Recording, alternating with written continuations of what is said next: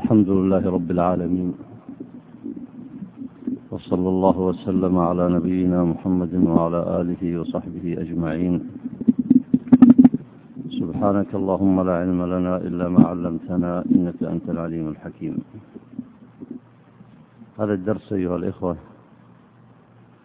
عنوانه الجدال المذموم.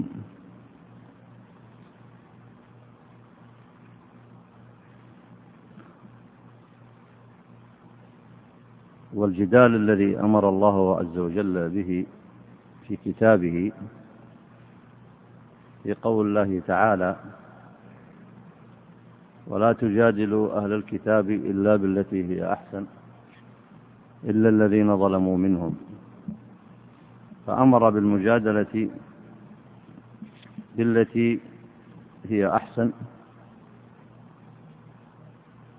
الجدال ببيان الحق وإظهار العلم ودفع الشبهة.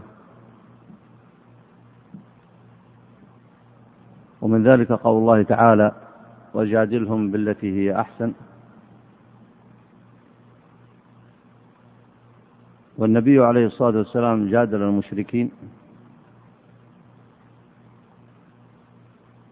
وبين لهم الحق في توحيد الله وطاعته وعبادته.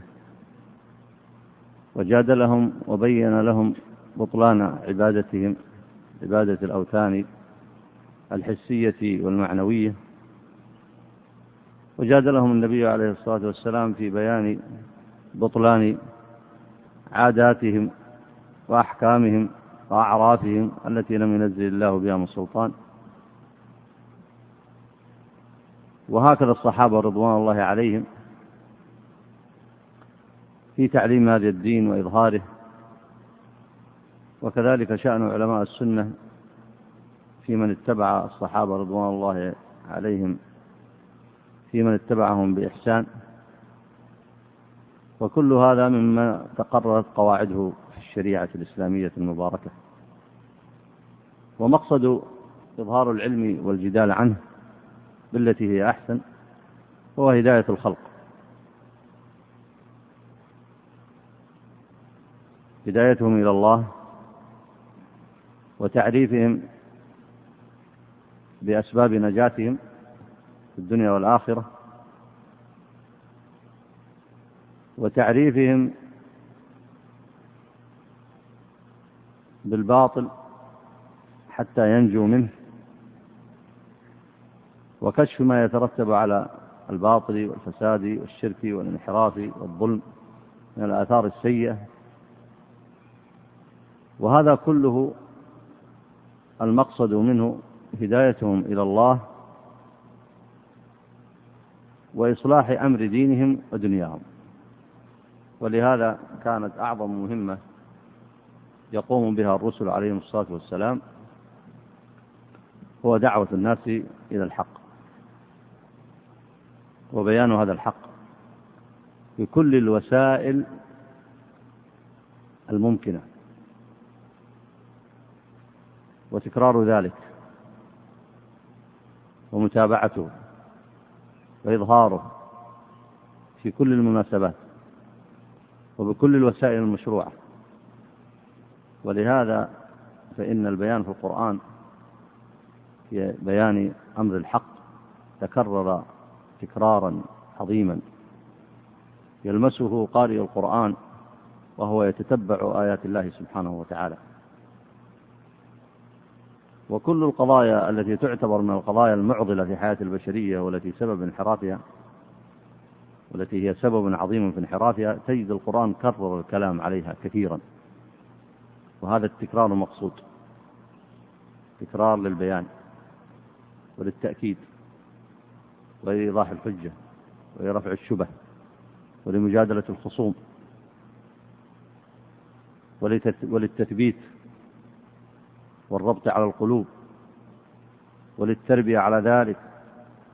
تجد القضايا الرئيسية التي إذا صلحت عند البشرية صلح حالها والتي إذا أعرضت البشرية عنها هلكت. تجد هذا الجدال في القرآن جدال بالتي أحسن يتكرر ليحقق تلك المقاصد العظيمة.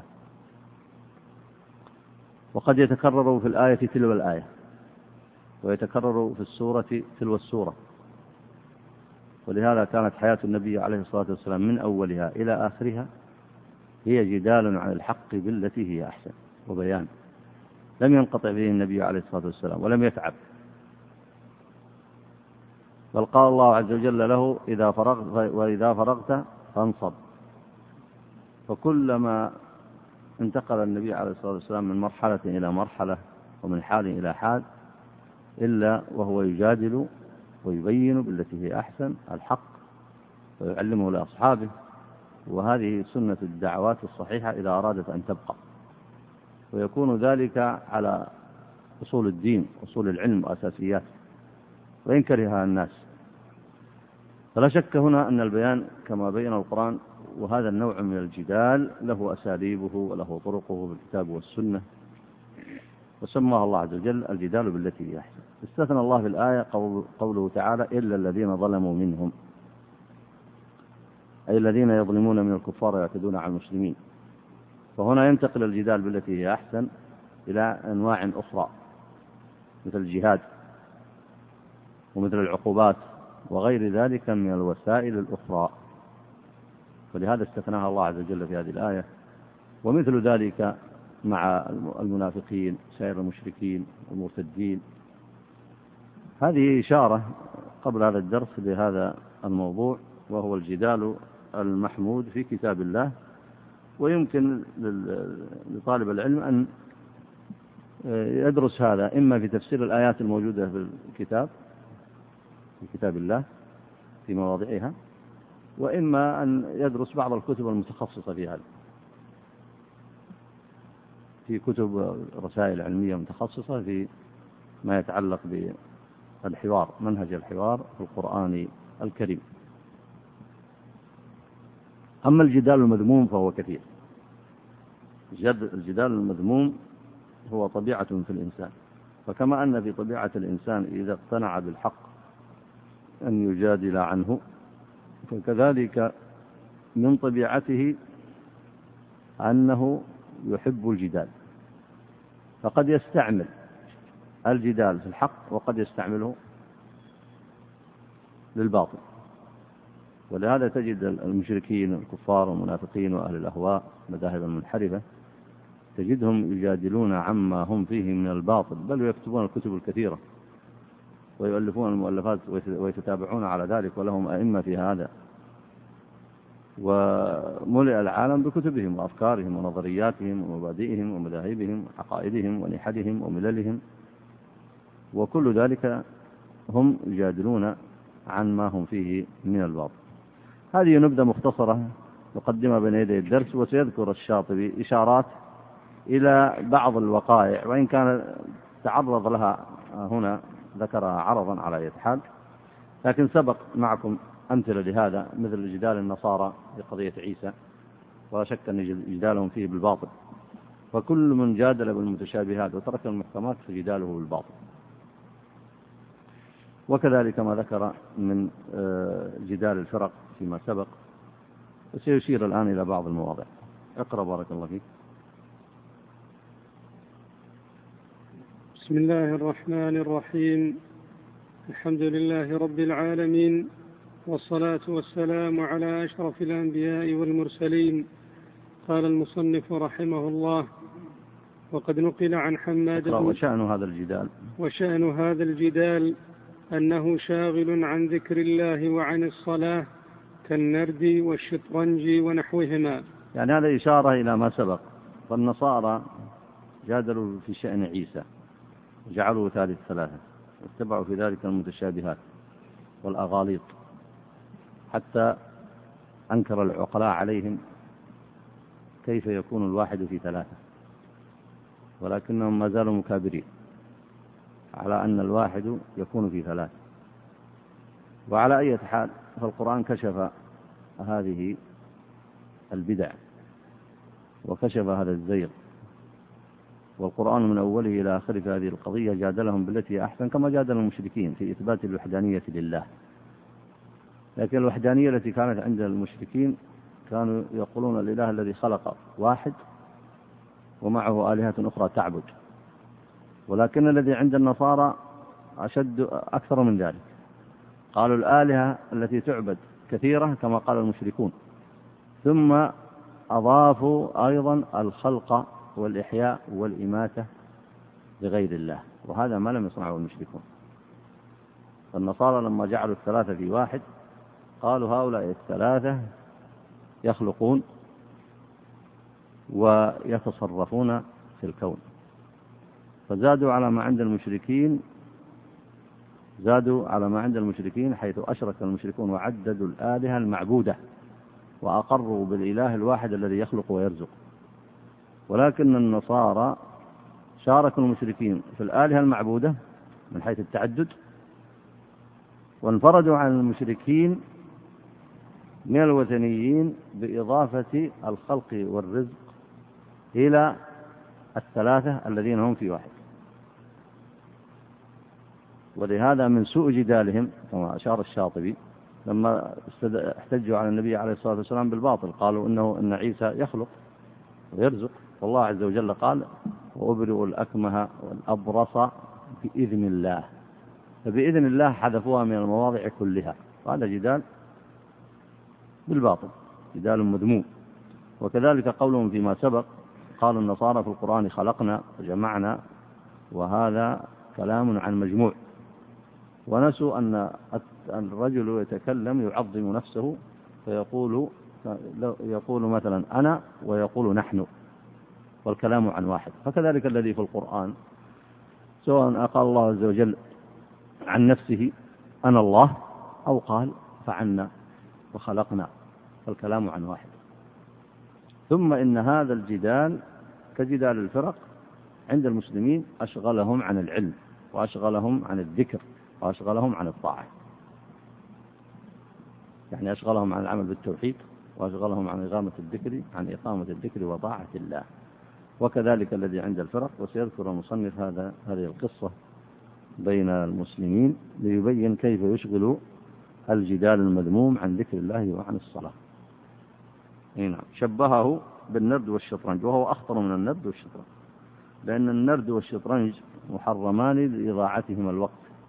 ولما فيهما من مخالفة مقاصد الشريعة فهو من اللهو المحرم. لكن الجدال الشاطبي هنا المقايسة بينهما إنما هو من وجه من كونهما شاغلين عن الصلاة وعن طاعة الله. أما الجدال المذموم فهو أشد من ذلك أشد من النرد وأشد من الشطرنج. لأن لاعب لاعب النرد والشطرنج قد لا يقع بالكفر والشرك. لكن لا المجادل بالباطل يقع بسبب جداله المذموم في الكفر والشرك. فالجدال المذموم قد يوقع في الكفر والشرك بخلاف النرد والشطرنج فهو من المعاصي. إي نعم. وقد نقل عن حماد بن زيد أنه قال جلس عمرو بن عبيد وشبيب بن شيبة. طيب هذا حماد بن زيد هو حماد بن زيد الأزدي. قال أحمد هو إمام من أئمة المسلمين في العلم. توفي سنة 179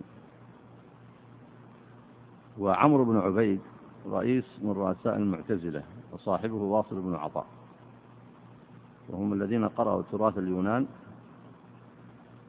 والفكر الفلسفي وخاصة أئمة المعتزلة في من جاء بعدهم. ثم نصروا فكر المعتزلة وجعلوا يستقون أفكارهم وكثير من عقائدهم من أفكار اليونان والفلاسفة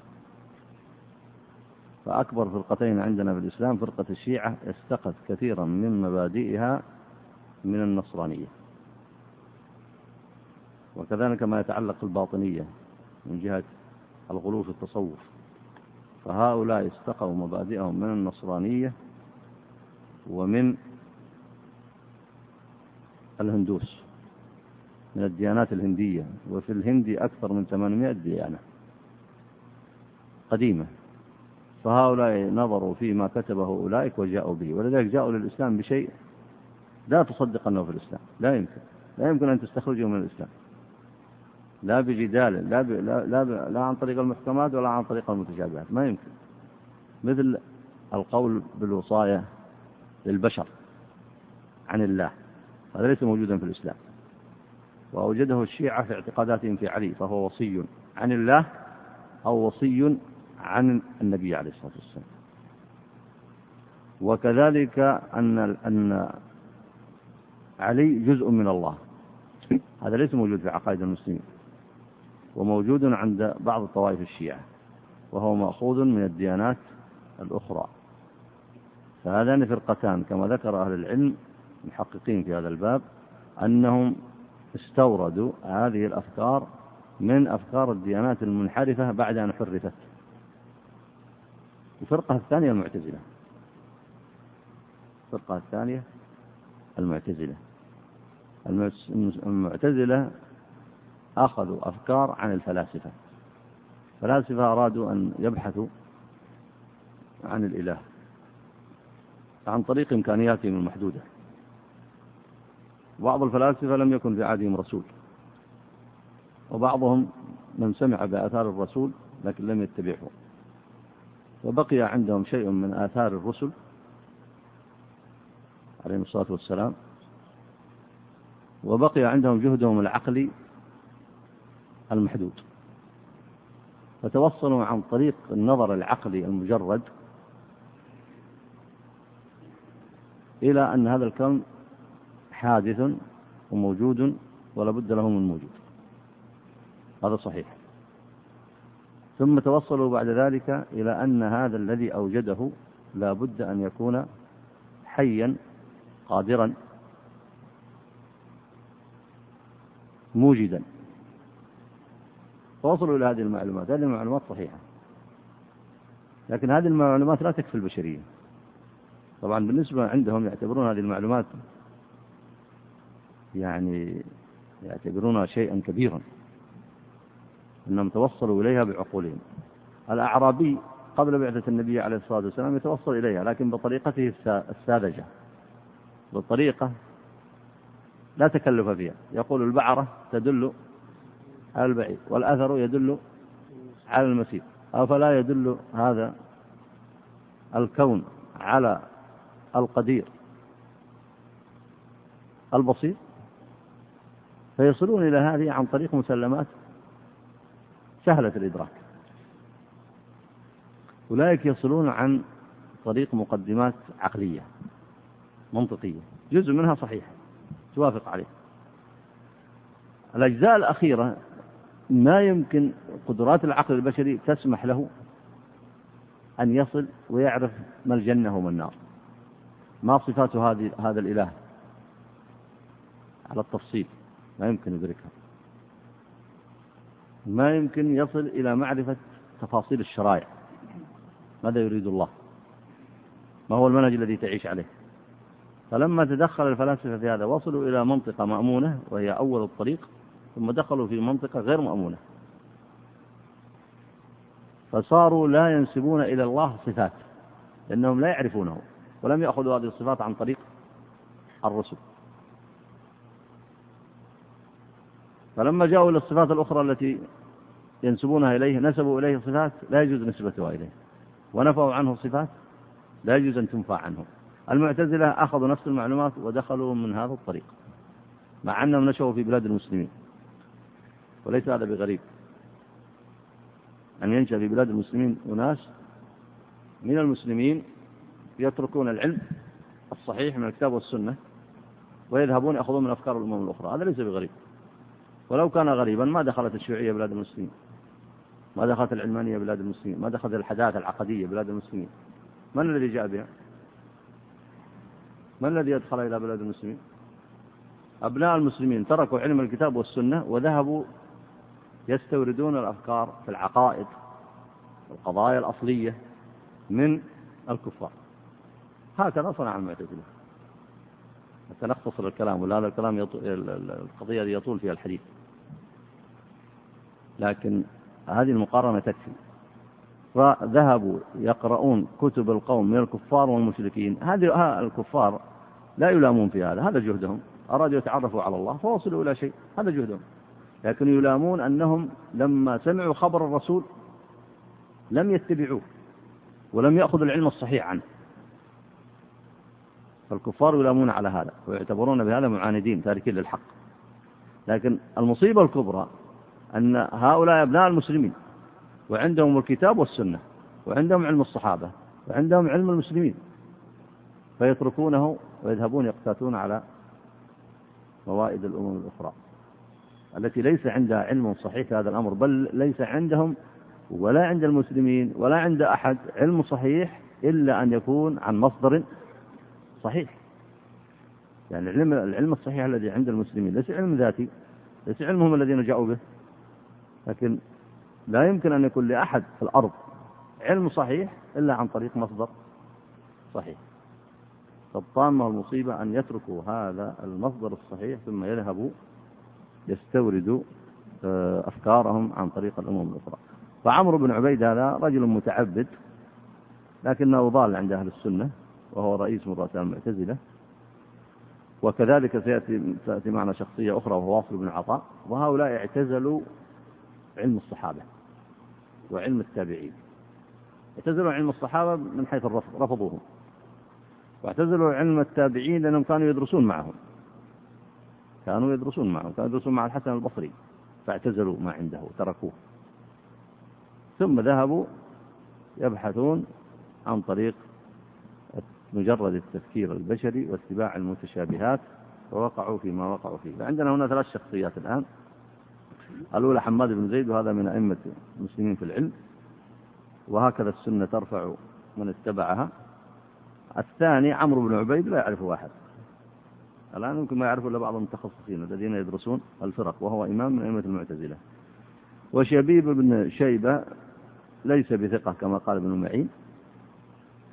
بقي عمرو بن عبيد وشبيب بن شيبة يتخاصمان إلى طلوع الفجر. أي يتجادلون الجدال المذموم. اقرأ بارك الله جلس عمرو بن عبيد وشبيب بن شيبة ليلة يتخاصمان إلى طلوع الفجر.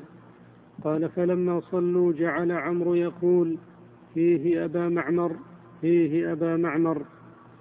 فإذا رأيتم أحدا شأنه شأنه أبدا الجدال في المسائل مع كل أحد من أهل العلم ثم لا يرجع ولا يرعوي فاعلموا أنه زائغ القلب متبع للمتشابه فاحذروه. لأن الذي يتبع الجدال المحمود ويطلب العلم هذا تجد تارة يطلب العلم وتارة يناقش ليفهم وتارة يعمل تارة يدعو تارة يتعبد تارة ينفع الناس. لابد تجد الصفات هذه تارة يكره الظلم تارة يعين على المعروف. لكن لما حياة الإنسان تصبح جدل هذا في الليل فماذا يصنعون في النهار؟ الشاطئ وش يقول هنا الآن؟ يقول في الليل. حتى أصبح. فماذا يصنعون في النهار؟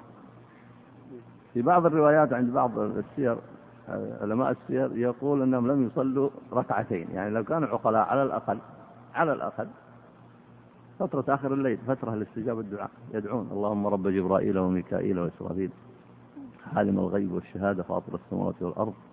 أنت تحكم بين عبادك فيما كانوا فيه يختلفون. اهدنا لما اختلف فيه من الحق بإذنك إنك تهدي من تشاء إلى صراط مستقيم. لكن هذا صنيعهم بالليل فكيف صنيعهم بالنهار؟ على أي حال هو لم يذكر السبب. السبب يطول ذكره. تجدهم يتجادلون في أي قضية لو سمعها العوام أنكروها. بفطرهم السليمة. يعني من أك... الآن بالنسبة لليهود والنصارى عندهم قضايا يسموها قضايا اللاهوتية متعلقة بالإلهيات. هذه لو تجمعها الكتب اللي ألفت فيها تملأ هذا المسجد كرمه الله ومثله مئات المرات. لا تستغرب تراث البشرية إذا استعملت الجدال المذموم وعند المسلمين كذلك. وعند المسلمين كذلك. لو جمعت الذي نتج عن الجدال المذموم من الدراسات العقائدية لملأ هذا المسجد وزيادة. وأكثره لو رميته في البحر لم يضر المسلمين شيئا. لكنه جدال مذموم. ليس وراءه عمل. ليس وراء إقامة مجتمع متوازن للمسلمين. ليس وراء عقيدة صحيحة. ليس وراء نشر للحق والهدى والسنة. جدال. وهذا ليس بغريب. يعني الآن مثلا الذي يتعاطاه الإعلام في العالم الإسلامي في كثير من القضايا. يدخل في أي أنواع الجدال. حتى في بعض المسائل الشرعية. هذه الأمة نشأت على علم صحيح على مصدر صحيح وعلم صحيح تتحاكم إليه. تنظف المجتمع من الشرك والظلم والفتنة تقيم الشريعة العلم والعمل والتعاون والاجتماع. ثم تبني أمة عن طريق المكونات الصحيحة. ثم هذه الأمة تنقل نفسها لبناء الأمم الأخرى. ومن هنا تجمع طاقات الناس على القيام بالحق. ثم توجه بقية الطاقات لتعمير الأرض. وهكذا صنع النبي عليه الصلاة والسلام وأصحابه. يعني مثلا تتصور هؤلاء يعني يمكن يتجادلون في هل الله عز وجل يوصف بأنه متكلم أو ليس بمتكلم؟ مع أن الله عز وجل يقول وكلم الله موسى تكليم. قالوا لا الله ليس بمتكلم لأن الله خلق الكلام في الشجرة لموسى ولم يتكلم. طيب لماذا تنفي صفة الكلام وأثبتها الله لنفسه في كتابه؟ ثم يتجادلون. سميع بسمع. إذا قلنا بسمع شبهنا إذ كيف يكون السمع؟ بصير ببصر. وليس ولذلك علماء المسلمين من أهل السنة أتباع الأئمة الأربعة في القرن الثاني قالوا إن هؤلاء يعبدون إلها عدما. وصلوا لهذه الدرجة. يعبدون إله عدم كيف يكون إله لا سمع له لا بصر له لا يتكلم؟ كيف يكون إلها الله عز وجل قال في إله آه، أتباع موسى الذين تركوا الحق وعبدوا العجل. أفلا يرون أنه لا يكلمهم ولا يهديهم سبيلا. فقال علماء السنة هؤلاء يعبدون إلها عدما. هذا نوع من أنواع الجدال. طبعا هذا ما هو مبني على علم. مثل كثير من الأفكار غير الصحيحة التي تشغل الناس ليست مبنية على علم. أضرب لكم طرفة لأن هذا الموضوع ما ينبغي نطيل فيه والجدل فيه في الفكر الإسلامي يسمونها لما طبعا كثر عليهم هذا النوع من الجدل ما يمكن تسميه العلم.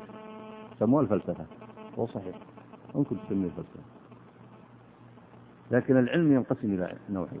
علم شرعي يعني مصدره عن الله. فتقول قال الله وقال رسوله. والطريق واضح حينئذ. وإذا وقع مناقشة أو جدال تقول هل هذا الحديث صحيح أو ليس بصحيح؟ وإذا وقع جدال بالتي هي أحسن تقول الدلالة تدل على هذا أو لا تدل. يصير الموضوع ملموم. لكن هذا الذي عندهم ما يمكن يسمى علما. ولذلك جاء كثير من المسلمين بعد القرن السادس والسابع فسموه الفلسفة الإسلامية.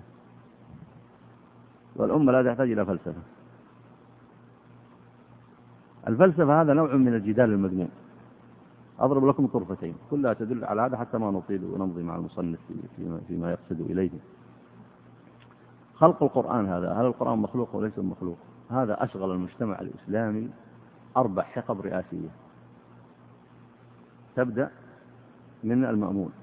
المأمون درس الفلسفة وتأثر بها. وهؤلاء المعتزلة آه، لشيوخه عمرو بن عبيد وواصل بن عطاء وصلوا إلى أن تسنموا الدولة في عهد المأمون. والمأمون هو الذي ترجم كتب الفلاسفة من غير المسلمين وأدخلها عند المسلمين. فتركوا الناس علم الكتاب والسنة وجلسوا يدرسون في الفلسفة. طبعا نوع منهم ليس كلهم. بعد المأمون المعتصم. ألزم الأمة كلها وألزم العلماء والقضاة بأن القرآن مخلوق. طبعا إذا قلنا القرآن مخلوق يعني قضية خطيرة ليست سهلة. يعني ما هو كلام الله؟ يصير خلقه الله. إذا كان صفة من صفات الله مخلوقة فما يمنع أن تكون الصفات الأخرى أيضا. وما يكون صفة لله. وإذا لم يكن صفة لله طيب ما الدليل على أنه ليس بصفة؟ الدليل الناحية العقلية والتراث اليوناني. هذا الدليل. فإذا جاز أن نأخذ من التراث اليوناني من تراث المشركين أفكار جديدة في قضايا مهمة جدا تتعلق بالعقيدة والصفات فما المانع أن نأخذ من تراثهم أفكار في التشريع والأحكام؟ في مانع من هذا؟ ولهذا استسهل المسلمون في العصر الحاضر الآن إنهم يستوردون أحكام حتى في القضايا ما يتعلق بالعرف. القانون الفرنسي الذي جال في العالم الإسلامي وانتشر انتشارا كبيرا عن طريق القوانين الوضعية يحل حتى المحرمات وموجود ويعمل به.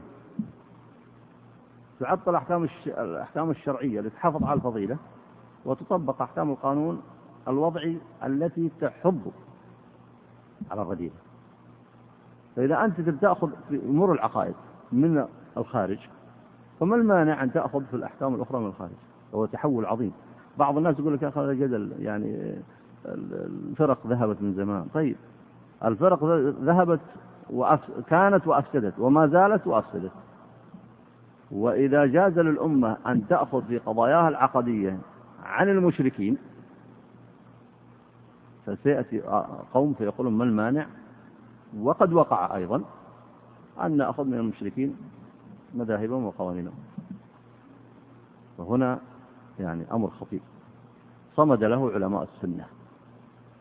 في حقب رئاسية ثلاثة في دولة عظمى بل تقول الدولة الوحيدة في العالم. الدول الأخرى لا تكاد تذكر. المأمون المعتصم مأمون 1112 أو 212 المعتصم إلى ثمانية عشر.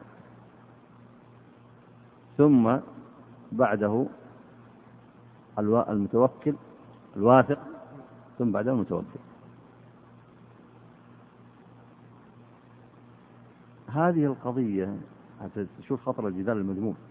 لا يستأهل أن يجلس عليها اثنان يتناقشان في مكان واحد. وكادت تدمر العالم الإسلامي. ولذلك لا يستصغر الناس الأفكار التي تأتي من الخارج. الأفكار التي تأتي من الخارج هذه تريد أن تزحزح الأمة عن دينها. ولو أن المسلمين في تلك الفترة قبلوا أن القرآن مخلوق وأن الدليل على ذلك المبررات أن الله لا يوصف بصفة الكلام والمبررات الأخرى أن هذه طريقة الفلسفة في دراسة العقيدة مع هذا تنازل كبير جدا. اطراح لنصوص الكتاب والسنة والذي قبل في هذا الأمر يقبل في غيره. لكن أئمة السنة منهم الإمام أحمد وقفوا في هذا وقفة عظيمة جدا. وانتهت الحقبة الرئاسية في عهد الواثق ثم المتوكل برفع المحنة وحذف هذه الفكرة من قاموس السياسة والإعلام والعلم. وعادت الأمة إلى الصواب. لكن حتى تعرف خطر الجدال المذموم أنه يزيف الحقائق ويقدم للناس معلومات لا تستأهل الوقوف عندها. مع أنها في حد في في من حيث الأثر يترتب عليها أخطر الأثر.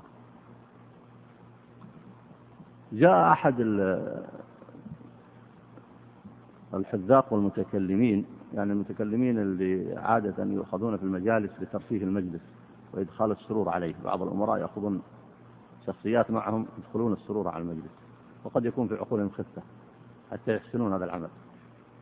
فجاء رجل إلى الواثق فقال له يا أمير المؤمنين عظم الله أجرك في القرآن. هذا قبل رمضان. متهيئين عشان يهيئون المساجد لصلاة التراويح. فقال قبحك الله. أيوة يموت القرآن. قال يا أمير المؤمنين كل مخلوق يموت. ما دام هؤلاء المبتدع يقول القرآن مخلوق وكل مخلوق يموت. لكن الصحيح يعني القرآن لا يموت وهو كلام الله منه بدأ وإليه ينتهي ويرفعه الله إذا انتهى التكليف في الأرض. فضحك حتى ضرب الأرض بقدميه. تغير عقله.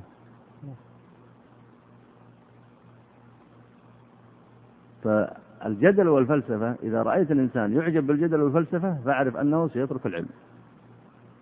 فانصحه وحذر الطرفة الثانية حتى تعرف كيف يشتغل هؤلاء بالفلسفة التي لا تنتهي أن رجلا حكيما أراد أن يعلم ابنه الفلسفة.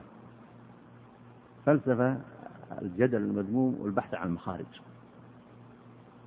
الآن قضايا المسلمين الآن الحقوق الواضحة جدا مثل قضية فلسطين. داخلة في أي باب. من الناحية الفلسفية ننتقل الآن من الناحية العلمية إلى الناحية الفلسفية. تدار بنظام وقانون ولا بفلسفة؟ فلسفة. يعني كيف تبحث عن مخارج؟ كيف تحايل عن النصوص هذا معنى الفلسفة. كيف تتحايل على النصوص سواء شرعية أو قانونية.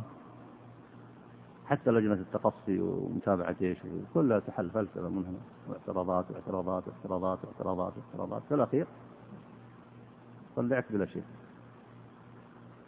فهذا الرجل أرسل ابنه ليتعلم الفلسفة إلى حكيم فيلسوف كبير.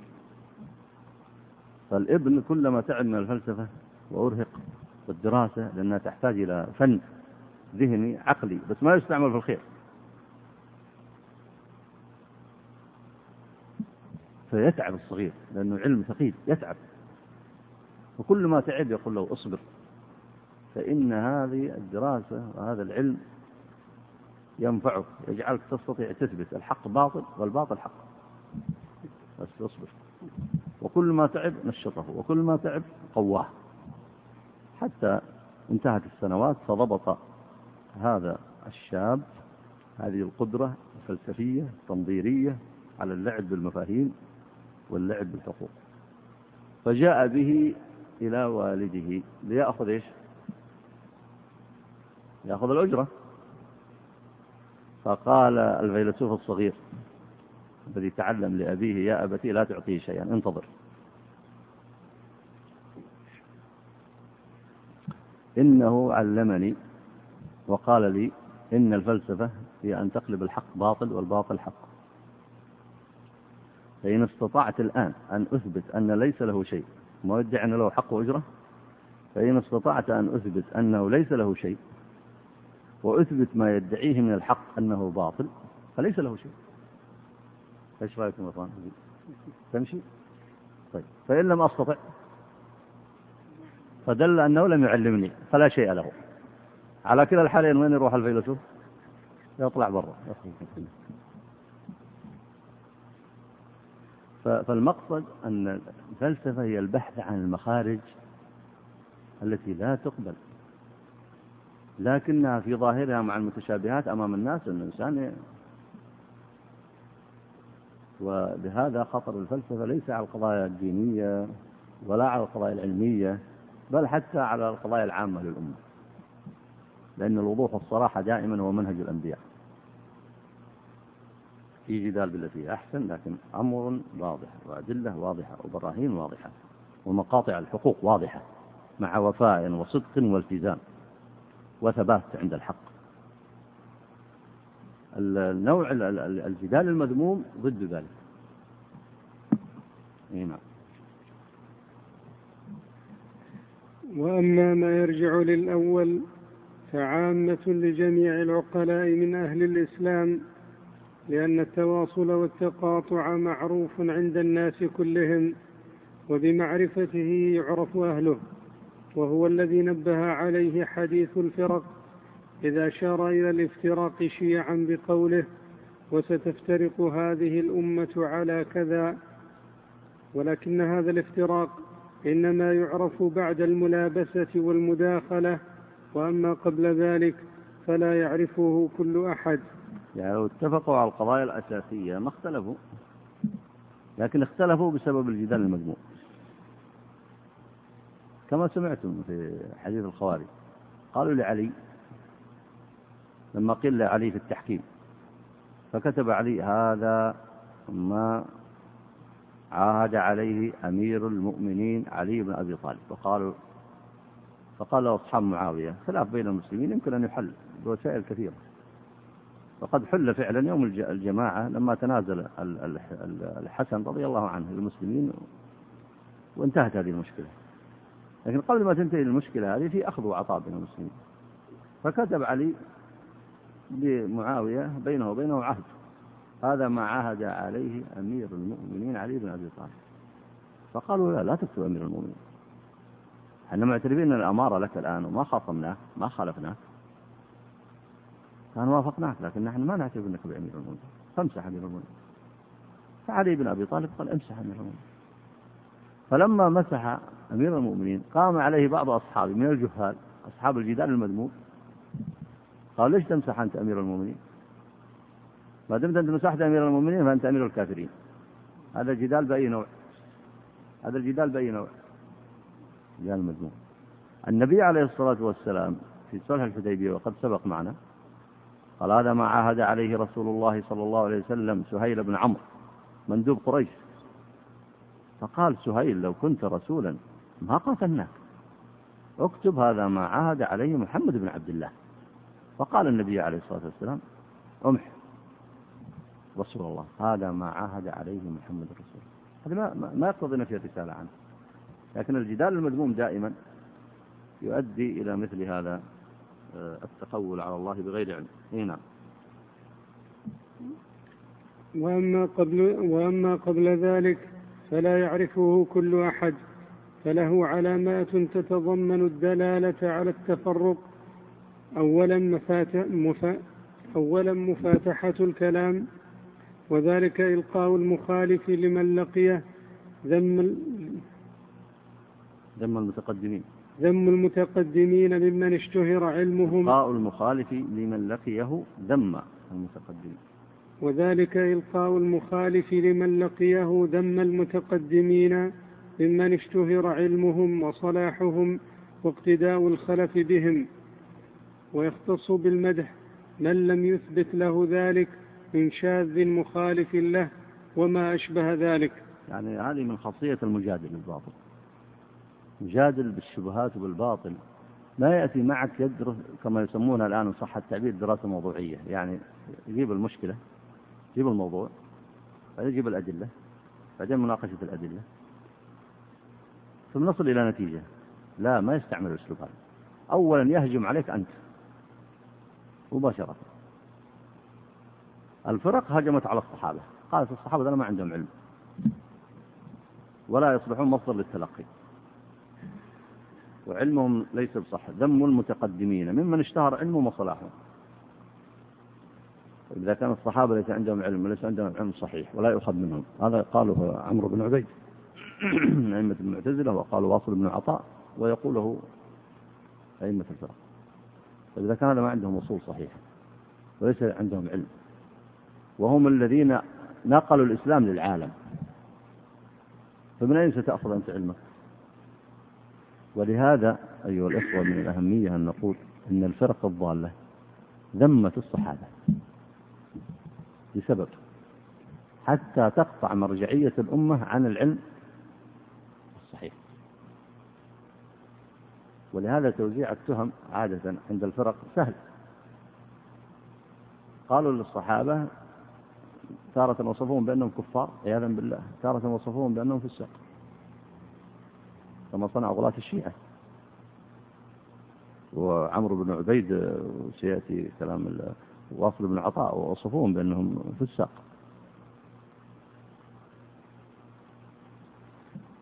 فتأتي مثلا في العصر الحاضر الذين يقدمون الإسلام بشمولية ووضوح ومنهج يريدون شريعة الله يريدون حقوق الأمة يريدون هذا تطرف.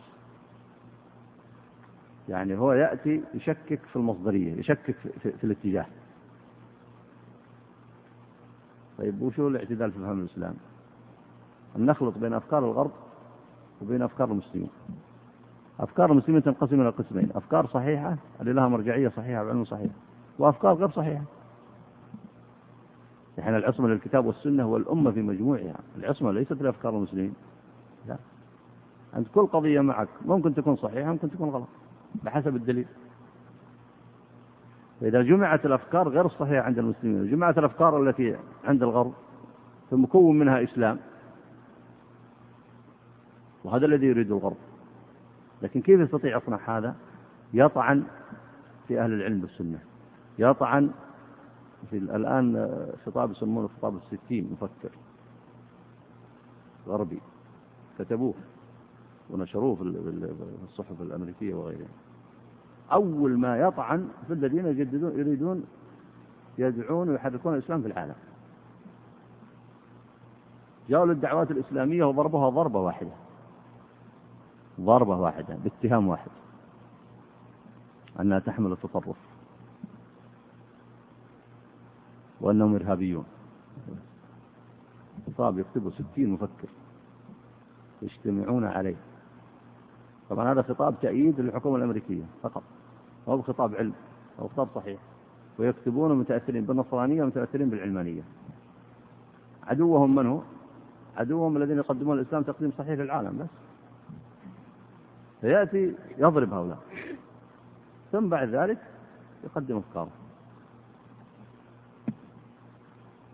طبعا من سيأخذ المدح؟ من سيأخذ المدح؟ إذا الفرق طعنت في الصحابة من الذي سيمدح؟ الفرق. المنافقون لما قالوا عن النبي صلى الله عليه وسلم وأصحابه أنهم سفهاء من الذي سيثير العقلاء؟ المنافقون. الآن في الغرب يقسمون العالم إلى محور الشر ومحور الخير. محور الشر وين؟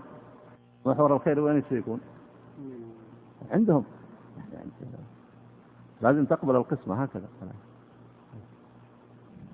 وانقل القضية في بقية المسائل.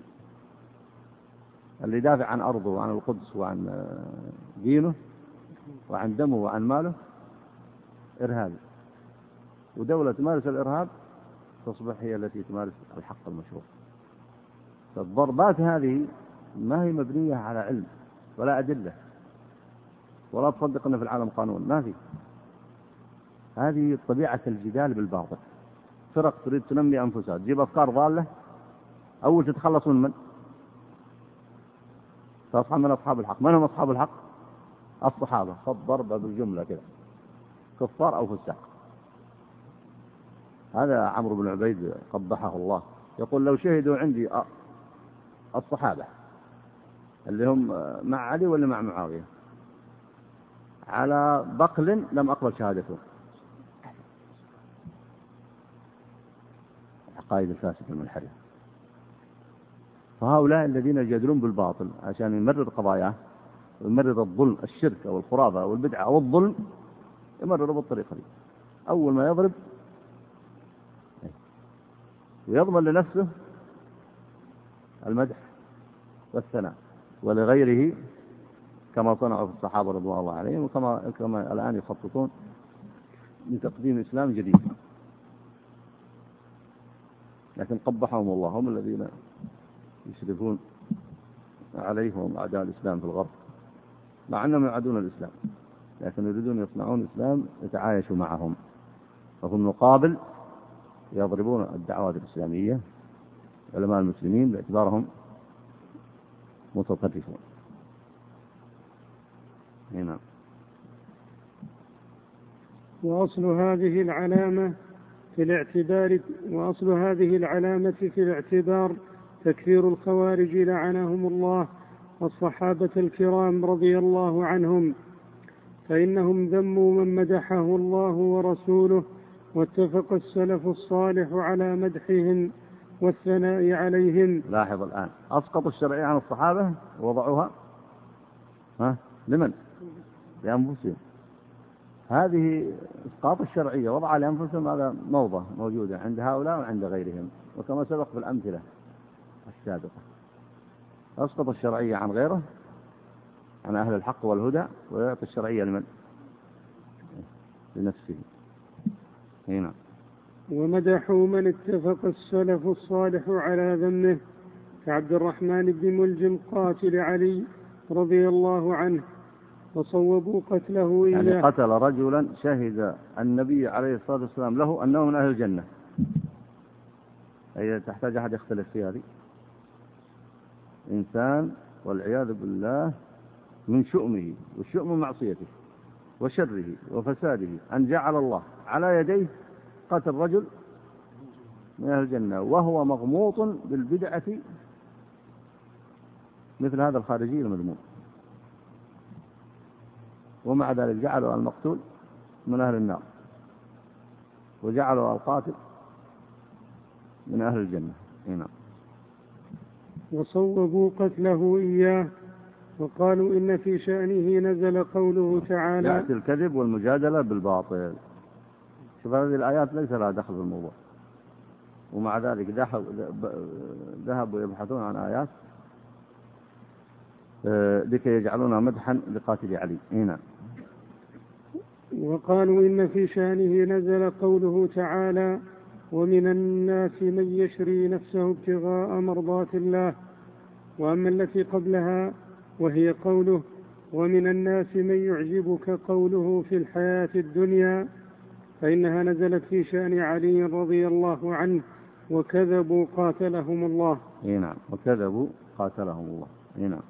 وقال عمران بن حطان في مدحه لابن ملجم يا ضربة من تقي ما أراد بها إلا ليبلغ من ذي العرش رضوانا إني لأذكره يوما فأحسبه أوفى البرية عند الله ميزانا وكذب لعنه الله.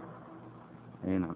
الشعر يستخدم للإعلام قديما وحديثا. ووضع في أبيات يريد يرفع من مقامه. لكن كيف يرفع من مقام هذا المشؤوم؟ قبحه الله. من الذي يستطيع يرفع من مقامه؟ ولذلك ما بقي له والعياذ بالله إلا الخزي في الدنيا والذكر السوء. نعم. وكذب لعنه الله فإذا رأيت من يجري على هذا الطريق فهو من الفرق المخالفة وبالله التوفيق. روي عن إسماعيل بن علية قال حدثني هذا من أئمة أهل السنة ولد سنة 110 وهو ثقة. أي نعم. قال حدثني اليسع قال تكلم واصل بن عطاء يوما. هذا من رؤساء المعتزلة سبق الكلام فيه. أي نعم. يعني المعتزلي. هذا ولد عام 80 بالمدينة وتوفي سنة 131 نعم. يعني المعتزلي فقال عمرو بن عبيد ألا تسمعون ما كلام الحسن وابن سيرين عندما تسمعون إلا خرقة إلا خرقة حيض ملقاه. حتى كلامهم في سفاهة وقباحة. الحسن البصري من أئمة المسلمين. وابن سيرين من أئمة المسلمين لكن سبحان الله البغض والكره والحقد يحمل الإنسان إلى يتصرف ويقول مقالات غريبة عجيبة. يعني كل واحد يمدح صاحبه. أصل بن عطاء يمدح اللي أقبح منه. عمرو بن عبيد. طيب أصحابهم أقرانهم اللي كانوا يدرسون عندهم الحسن بن سيرين من أئمة التابعين. وشوف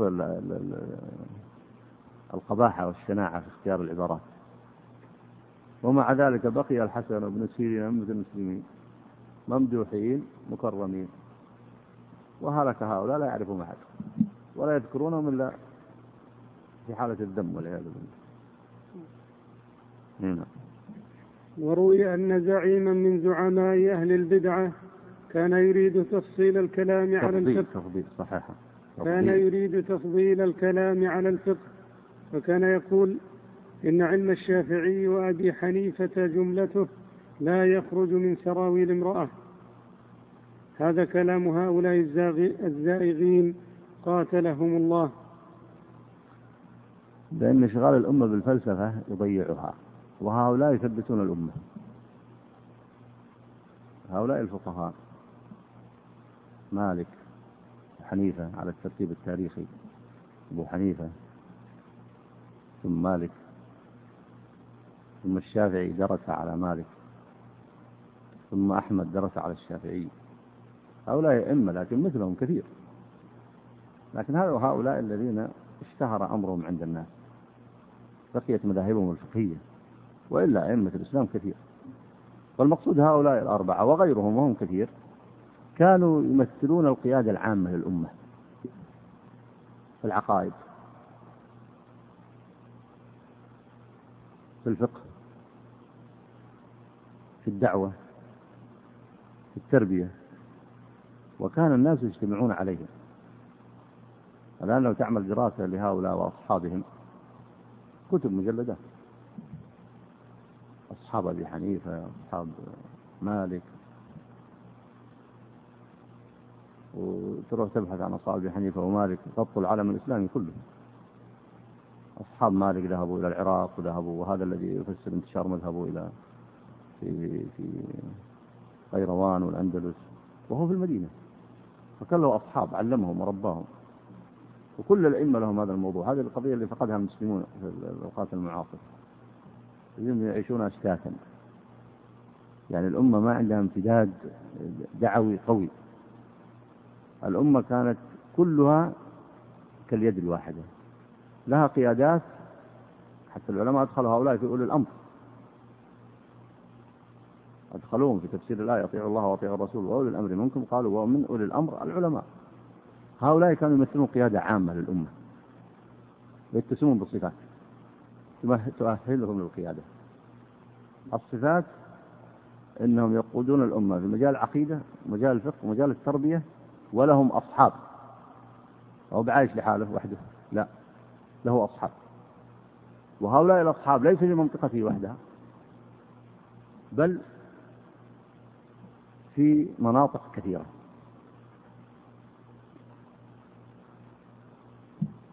هذا معلم بارز. وأيضا من هذا المعلم أنهم يتصفون عند الأمة بالصدق والولاء للحق والقيام به. ونصرته يعرفون الناس فيهم النزاهة والصدق يعرفون هذا معرفة واقعية حقيقية وهم أهل عبادة ويذودون عن قضايا الأمة ويعايشون الأمة. يعني هؤلاء لهم منزلة عظيمة. هذا المعلم الأول. المعلم الثاني وهو أيضا مفقود الآن عند المسلمين إلا قليلا أن هؤلاء يكونون التيار العام للأمة. بمعنى إما أن يكون تلامذة لبعض هذا تلميذ هذا أو يكونون بينهم توازن وتكامل. فتجدهم في الأمور العامة في الأمور الأساسية علماء السنة لا تقف عند هؤلاء الأربعة. علماء السنة أوسع من هؤلاء الأربعة. هؤلاء كلهم يمثلون تكامل وتعاون على مستوى العالم الإسلامي.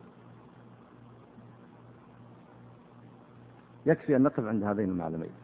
طبعا في معلم ثالث وهو الاستمرارية. استمرارية. العالم يستمر بأصحابه. ولذلك كان الليث بن سعد من أكبر العلماء في مصر. لكن ما تعرفون الآن ما تعرفون من هو الليث بن سعد. كثير من الناس لا يعرفون. قالوا ضيعوا أصحابه ما عنده أصحاب. ليس عنده أصحاب. هذا المعلم الأول الشمولية العقيدة الفقه المنهج التربية أصحاب عايشون الناس. عايشون قضايا الأمة؟ هذا معلم بارز واضح جدا. المعلم الثاني أنهم هم يكملون بعضهم بعضا ما بينهم تنافر. يعني في جملة الاعتقاد التوجهات العامة في الأصول يكمل بعضهم بعضا. كيف سيكون أثر هؤلاء على الأمة؟ استخرج الإيجابيات الآن. شمولية في العقائد في الفقه في التربية في الصحبة ومنتشرين. هذا كله سينزل على مستوى الأمة.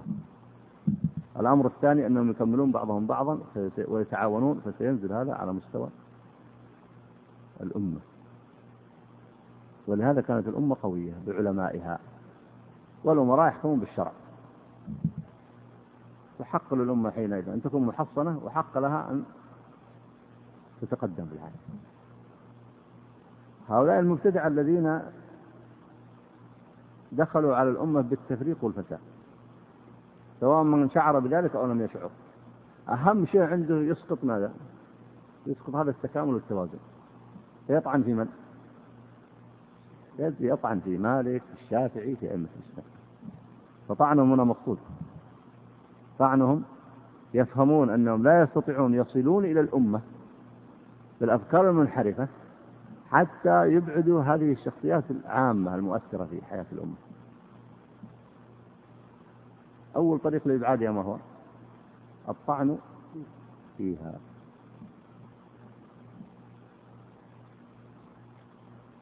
ولذلك المعالم البارزة هذه لما خفت الأمة تجد يعني في العصور المتأخرة الأمة أحوج ما تحتاج إلى التوحد. سواء في القيادات العلمية والشمولية فيها أيضا.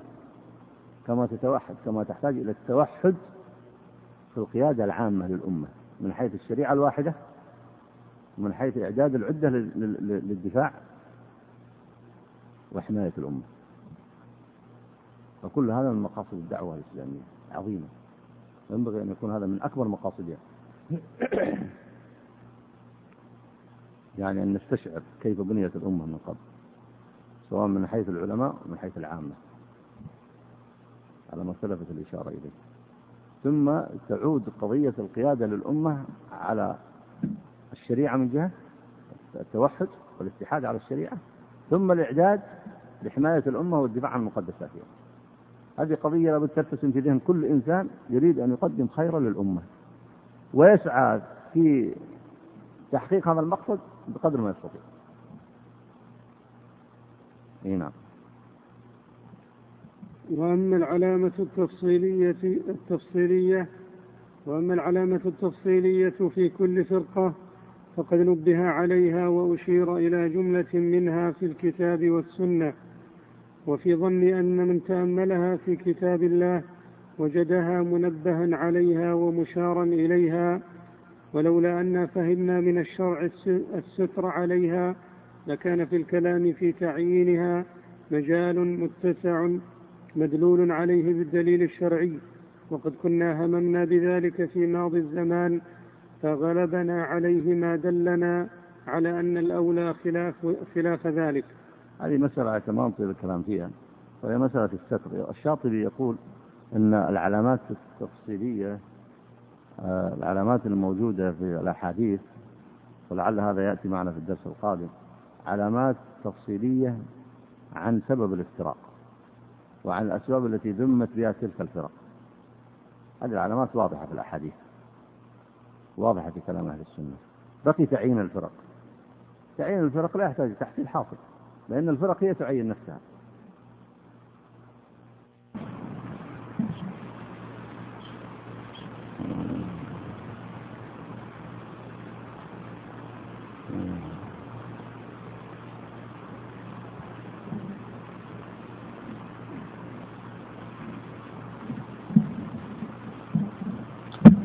بالنسبة لتعيين الفرق طبعا سبق الكلام أن الأحاديث بينت علامات ونصت على البعض. نصت على البعض كما في حديث النبي عليه الصلاة والسلام نصت على صفاتهم يخرج من ضئضئ هذا قوم تحقرون صلاتكم مع صلاتهم إلى آخر الأحاديث كما سبق الكلام عنها. هذا نص على الصفات. وعينت بعضها كما في الفرقة الناجية. النبي عليه الصلاة والسلام قال ما أنا عليه وأصحابي. إذا أردت أن تنظر في جيل النبي عليه الصلاة والسلام فالذين هم في جيله هم الفرقة الناجية قطعا. هم بأسمائهم أشخاصهم أماكنهم بلادهم وأعمالهم. هذا تعيين. ثم بعد ذلك من اتبعهم بإحسان. ونسأل الله أن يجعلنا منهم. بقي تعيين الباقي تفصيله. هذا التعيين قد يكون تحصيل حاصل في بعض الأحيان لأن الفرق نفسها عينت نفسها. عينت نفسها أقامت تجمعات مشهورة في التاريخ الإسلامي. وهذه التجمعات لها علماء ولها تراجم ولها كتب لها مؤلفات. هؤلاء هم عينوا أنفسهم بأنفسهم. ما حد عينهم هم عينوا أنفسهم بأنفسهم. تيسير التعيين قد حصل. الشاطبي يقول أصل الستر. الستر على صحيح الستر على أحد المكلفين. يعني أنت رجل عمل معصية تستر عليه. ما دام ما فيها تعدي حقوق مادية. يعني ما واحد قتل واحد أو قطع يده أو سرق ماله. هذه فيها ضرر يتعدى إلى الغير فلا يجوز الستر عليه. بل إذا اقتضى منك الشهادة تشهد وقد تمنعه إذا استطعت. وقد تقاضيه تحتسب عليه أيضا. لكن في المعاصي الخاصة التي تقع من الإنسان تتعلق بالشهوات فهذه تمنعه إن استطعت. فإن لم تستطع أو جئته وقد قضى منها فالأصل الستر. فالأصل الستر صحيح. وكذلك في من لم يتقدم بأفكاره المنحرفة للناس فالأصل الستر. يعني تعلم إنسان عنده لوثة فكرية سواء جاء بها من الخارج أو تأثر بها من هنا ومن هناك عنده بعض الأفكار. فهذا ما دام ما أبداها للناس وما أظهر صفحته صحبته للناس صفحته للناس وما أثر على الآخرين هذا تستر عليه وتبين له. الشاطبي لما قال هنا الأصل الستر نعم لكن في حدود هذا. لكن إذا هو أظهر نفسه كتب كتاب يعترض به على أحكام الإسلام أو يذم فيه الصحابة أو يحل فيه الربا أو يعرض به أحكام الإسلام يتكلم في المجالس. ينشر أفكار تعارض الإسلام. هذا ما في مجال في الستر. لا مجال للستر في هذا المقام. هذا لابد أن يؤخذ بجريرته. وأقلها الذي في إمكانك إذا لم لم تتمكن من عقوبته أقلها أنك تبين أنه مبطل وأنه مجادل بالباطل. ثم تحول بينه بين شره وبين الناس. فقول الشاطبي هنا ما يتعلق بالستر والتعيين الذي يظهر لي أن التعيين ليس له كبير طائل لأنهم هم عينوا أنفسهم. إذا جاءت فرقة وسمت نفسها الشيعة مثلا أو الرافضة خلاص عينوا أنفسهم. إذا جاءت فرقة مثلا في مصر في الإعلام قبل حوالي يمكن سنتين اللي يسمون أنفسهم عباد الشيطان. عينوا أنفسهم مثلا. إذا جاء ناس وعينوا أنفسهم بمسمى جديد كالشيوعية والعلمانية عينوا أنفسهم أو الاشتراكية عينوا أنفسهم. إذا جاء واحد عين يسمى نفسه القديانية خلاص أتباع فلان فلان اللي هو نبي عين نفسه.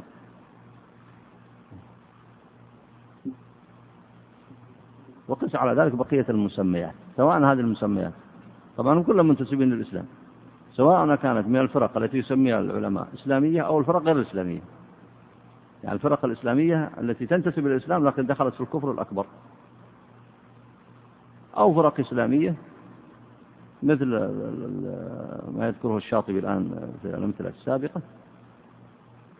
فعلى أي حال فهؤلاء إذا عينوا أنفسهم فقد كفوا الناس المؤونة. لا يحتاج الأمر إلى البحث لأنه حينئذ تحصيل حاصل.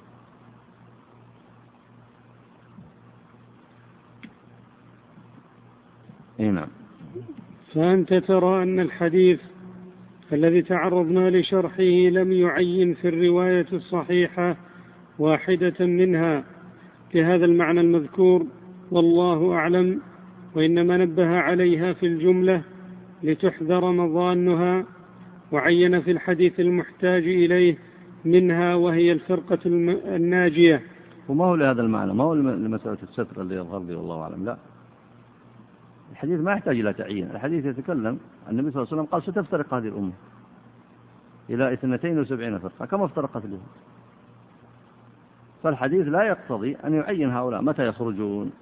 القرن الأول القرن الثاني الثالث أماكنهم تجمعاتهم يبقى تجمع ولا ينتهي؟ من الذين يقومون على هؤلاء؟ ما أسماؤهم؟ الشريعة ما عهد فيها هذا. الشريعة ما تصنع ذلك. لكن ذكرت أوصاف وعلامات. ذكرت أوصاف وعلامات. ما تركت التعيين لأجل الستر؟ لا. الستر له أحكام أخرى. الستر له أحكام أخرى. إذا تعدى الضرر إلى الخلق فما في مجال للستر هنا. كل واحد يتحمل مسؤوليته. إذا هي الفرق نفسها عينت نفسها وتجمعت تجمع مشهور وأظهرته. بعض بعض الفرق الآن إلى أربع إلى حوالي ثلاثة عشر قرن. تجمع مستمر. فهؤلاء ما نأتي نبحث نقول نعين أو ما نعين. هم عينوا أنفسهم. نعم.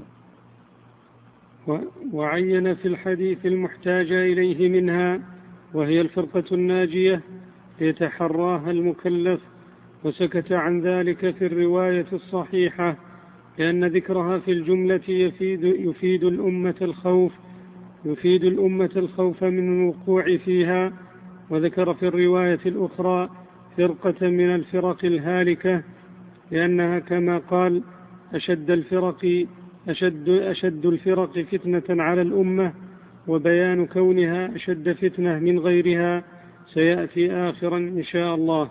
سيأتي لهذا بيان وشرح. لكن الفرقة الناجية عينت حددت في الجيل الأول ما نقول ما حددت حددت الفرقة الناجية النبي عليه الصلاة والسلام وأصحابه.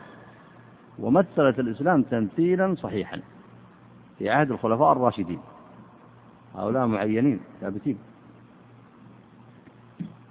يعني لهم مجتمعهم لهم قيادتهم لهم آه، أعمالهم لهم آه، علماؤهم علماء الصحابة علماء التابعين الذين أدركوا الخلافة الراشدة. لهم جيوشهم الإسلامية لهم مكوناتهم لهم قوتهم. هؤلاء معينين. فهؤلاء نجزم كما قال النبي عليه الصلاة والسلام ما أنا عليه وأصحابي. نجزم أنهم أولئك هم الفرقة الناجية. من جاء بعدهم يقول أرجو. وإذا قالوا التابعين لهم بأي شيء؟ بإحسان حتى يخرج غير التابعين بإحسان من الفرق وغيرها ونحن أيضا نقول بالنسبة لنا ما نستطيع نعين لكن نقول نرجو. لأنك إذا زكيت نفسك هذه تزكية فيها نظر. لكن تقول أرجو أن أكون منهم. ونسأل الله بأسماء الحسنى والصفات العلى أن يجعلنا منهم يجعلنا على طريقهم. يقول ذكرتم رسائل علمية آه، تبحث في الحوار في القرآن. فهل ذكرتم؟ في رسالة علمية آه، عنوانه الحوار في القرآن. أظن كذا الحوار في الكتاب والسنة. الحوار في الكتاب والسنة. للدكتور يحيى زمزمي هذه رسالة ماجستير مقدمة لجامعة المفرق قدمت عندنا في الجامعة ومطبوعة. الحوار في الكتاب والسنة. أو الحوار في القرآن.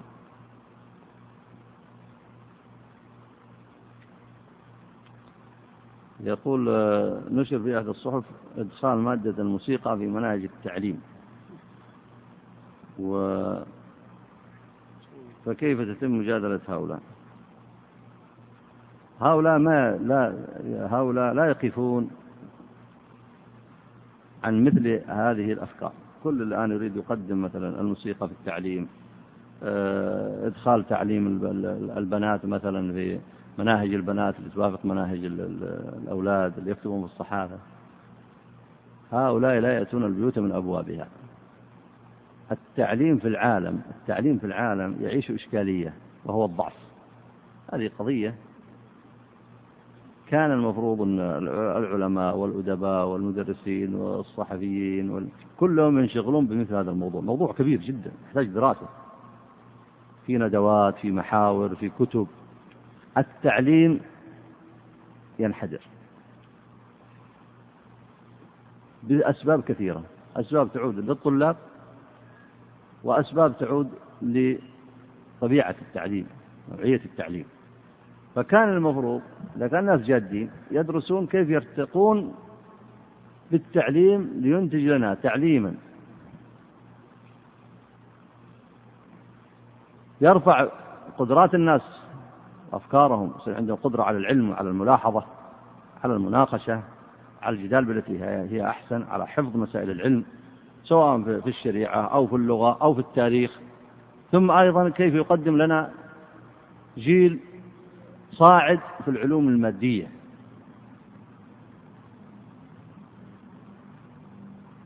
هذا كله يحتاج إلى دراسة. وكثير من الناس الآن يم يم كثير منهم يتعامل مع التعليم بنوع من الإثقال سواء من ناحية الطلاب أو من ناحية المدرسين أو من ناحية الإنتاج. فنحن نحتاج أن ندرس هذه السلبيات. وصارت القنوات والصحف والمجلات تغذي أفكار الناس وتشغلهم حتى عن القراءة الجادة. صار الناس يحبون اللهو والراحة. عندنا مشاكل كثيرة حول التعليم تحتاج أن تدرس. وتجد هؤلاء المشكلة الكبرى كيف يدخل الموسيقى؟ في التعليم.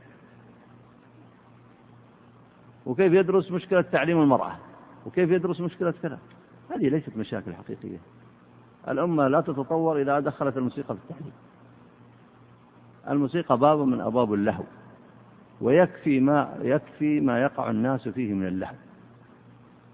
كان واحد يتكلم عن العولمة ما أريد الحقيقة أن أطيب في مثل الأسئلة دي لكن كان واحد يتكلم عن العولمة الآن التي يسيطر عليها رأس المال الأوروبي الأمريكي في العالم ليمتص خيرات بلاد المسلمين. ويحول العالم الإسلام خمس دقائق على الإقامة. طيب أبشر. ويحول العالم إلى تبع للرأس المال العالمي. فكان واحد كاتب الإنسان حيوان مستهلك. ليش حيوان مستهلك؟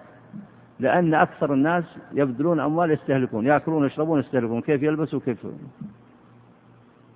وأكثر مقدرات الأمة من حيث التصنيع من حيث الإنتاج أمور تحتاج إلى دراسات واسعة لكن تحتاج إلى إنسان أولا وإلى منهج. ففي قضايا كثيرة تحتاج إلى دراسة ومنها قضايا تتعلق بالتعليم. وهؤلاء الصحفيين بعضهم يريد أن يشغل الناس بأي شيء المهم أن يكتب شيئا للناس يشغلهم به وليس فيه منفعة. يقول هل يوجد في القرآن آية تدل على أن النصارى كاتب النصارى بالألف إخوانا لنا وكيف يكون ذلك؟ وهم يكفرون بما جاء به محمد صلى الله عليه وسلم. أول شيء يا أخي من قال لك أن هل في أحد من علماء المسلمين يقول أن النصارى إخوان المسلمين؟ إذا كنت تسمع القنوات ممكن تسمع بعض الناس يقول النصارى إخوان المسلمين. الله فرق بين الطائفتين. الكفار ليسوا إخوان المسلمين سواء كان من بني جنسك أو من غير جنسك. والذين على التوحيد والحق في الأرض هم إخوان لك سواء كان من وطنك أو جنسك أو من غير جنسك. هكذا أراد الله عز وجل الحكمة أو القسمة العادلة لعباده في الأرض. لم يقسم بينهم قسمة إقليمية ولا عنصرية سبحانه وتعالى. وإنما قسمهم بما فيهم من الحق والعدل وإقامة عبادته سبحانه وتعالى. فجعلهم قسمين مسلمين وكفار. ليس بين هؤلاء أخوة دينية على الإطلاق. لكن هذه من اتباع المتشابهات. الذين يريدون يخلطون أمر المسلمين بأمر الكافرين سواء في العقائد أو في الشرائع أو في الأحكام أو في الأخلاق أو في العولمة كما يقولون. وأخيرا أن يجعلوهم أن يجعلوهم إخوة. فنسأل الله لنا ولكم العافية. نكتفي بهذا المقدار صلى الله وسلم على نبينا محمد وعلى آله وصحبه أجمعين.